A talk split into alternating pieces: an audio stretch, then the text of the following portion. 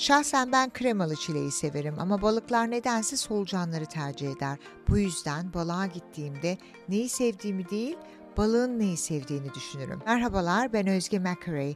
Hadi Birlikte Gidelim adlı podcast serimin dördüncü bölümüne hoş geldiniz. Ve bölümü Dale Carnegie'in Dost Kazanma ve İnsanları Etkileme Sanatı adlı kitabında insanlarda nasıl hevesli bir istek uyandırılacağını tartışan bölümünde paylaştığı bu anekdotla açmak istedim. Carnegie'ye göre insanları etkilemenin tek yolu onların ne istediklerini anlamak ve istedikleri şeyi nasıl elde edeceklerini göstermektir. Bugün motivasyon hakkında konuşmak istiyorum. Sürpriz. Beni tanıyanlar bilir zaten motivasyon üzerine ne kadar çok araştırma yaptığımı bilirsiniz, e, biliyorsunuz ve çok ilgimi çeken bir konu.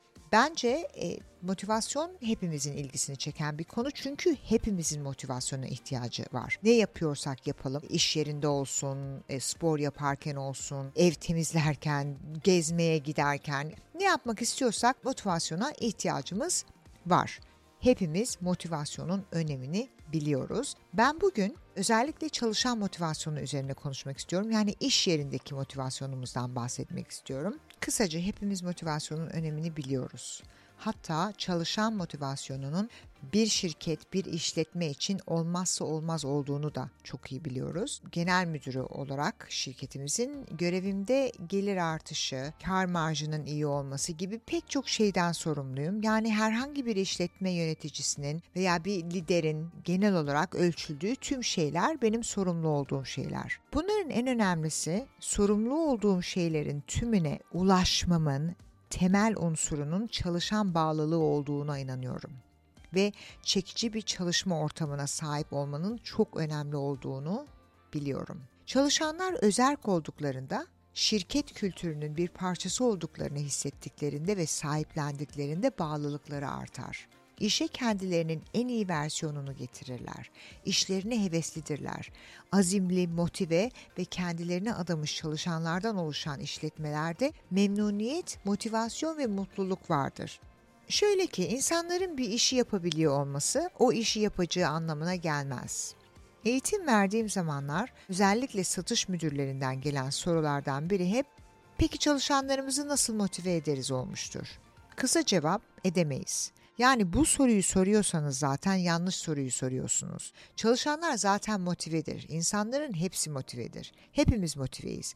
Kimse kimseyi motive edemez. Bunu hep söylüyorum. Sorulması gereken soru lardan bir tanesi mesela çalışanlarımın ellerinden gelenin en iyisini yapabilecekleri bir ortamı nasıl yaratabilirim? Onlara nasıl ilham verebilirim gibi sorular olmalıdır. İyi bir lider olmak ve başkalarını kendileri ve ihtiyaçları hakkında konuşmaya teşvik etmek iyi bir dinleyici olmak demektir. Çalışanlarımızı nelerin motive ettiğini anlamak pek zor olmasa gerek. Yıllar geçtikçe çalışanlarımın motivasyonu hakkında öğrendiğim kadar kendi motivasyonum hakkında da çok şey öğrendim. Kendinizi nasıl ve neden motive ettiğinizi anlamıyorsanız başkalarını nasıl anlarsınız?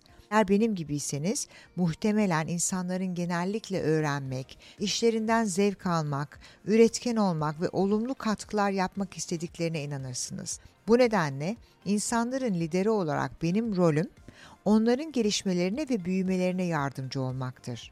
Siz ne düşünüyorsunuz bu konu hakkında ama ben şunu fark ettim ki insanları motive etmenin eski yöntemleri artık işe yaramıyor. Çalışanlar eskisi gibi primler, ikramiyeler gibi dışsal motivasyon kaynaklarıyla motive olmuyor.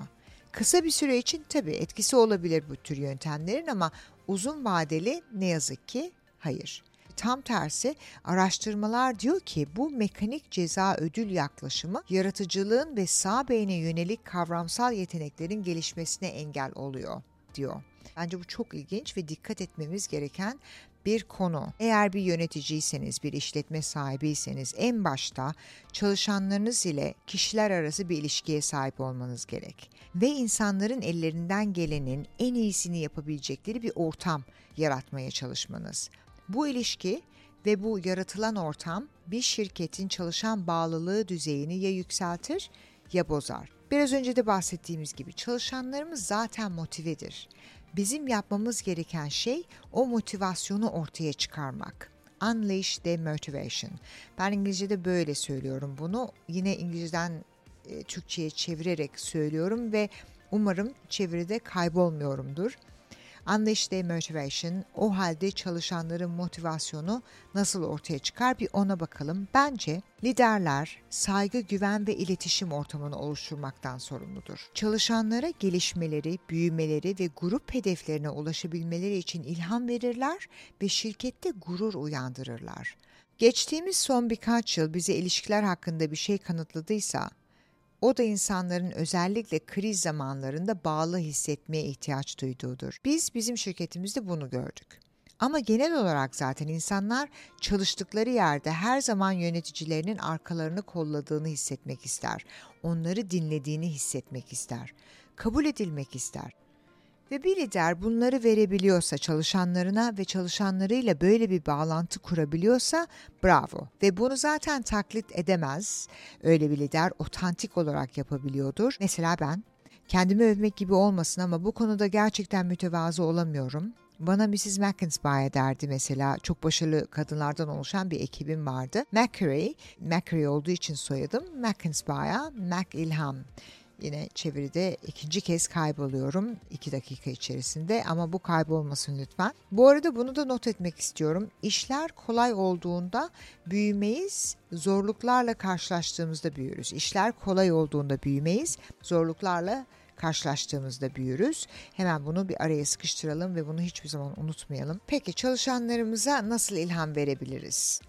Şöyle, önce çalışanlarımızı motive etmeye çalışmayarak başlayarak.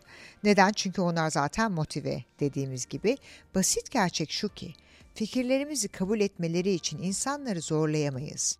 Onların o fikre ait olmak istemelerini sağlamalıyız. İnsanların doğal olarak yapmak istediklerini yapmalarına yardımcı olmalıyız.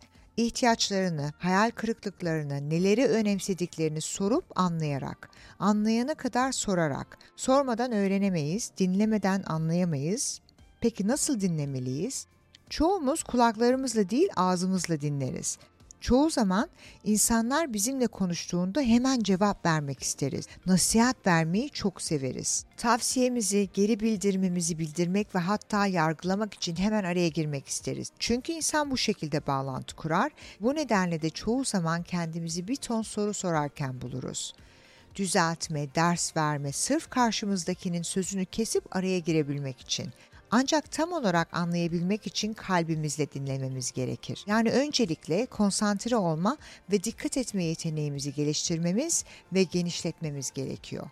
Çoklu görevde çok başarılıyız. Çalışanlarımızdan biriyle sohbet ederken maillerimizi kontrol ederiz mesela. Böylece zamandan tasarruf ettiğimizi düşünürüz ve birçok şeyi aynı anda halledebileceğimizi düşünürüz. Ama etkili dinleme böyle yapılmaz ve eminim ben bunu söylerken bile siz de aynı şeyi düşündünüz. Çünkü böyle bir davranış zaten kabalıktır. Bu arada araştırmalar beynimizin birden fazla görevi yerine getirmede sandığımız kadar iyi olmadığını gösteriyor.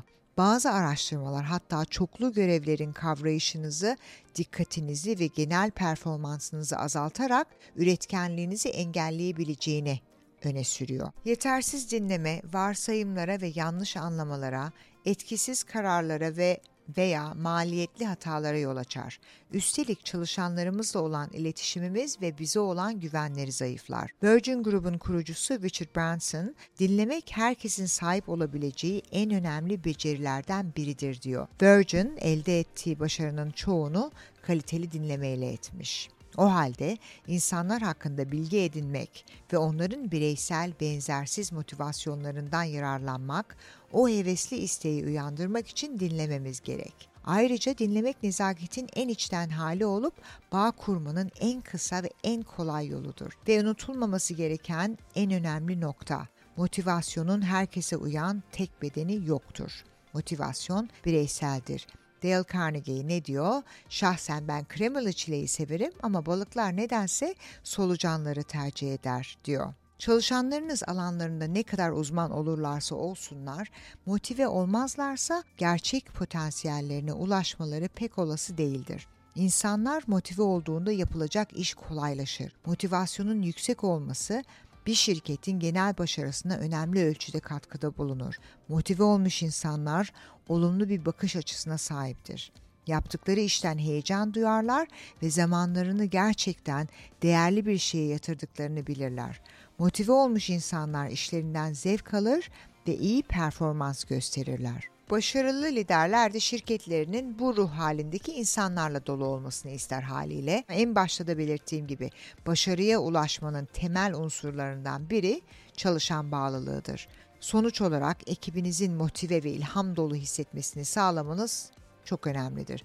Azimli, motive ve kendilerine adamış çalışanlardan oluşan bir işletmede memnuniyet, motivasyon ve mutluluk vardır. Ve tekrar edelim ki hiç unutmayalım, insanların herhangi bir işi yapabiliyor olması o işi yapacağı anlamına gelmez. Motive olduğumuzda hareket ederiz ve harekete geçeriz. Her şey motivasyonla ilgilidir. Ve dördüncü bölümün sonuna geldik. Her zaman olduğu gibi dinlediğiniz için çok teşekkür ederim.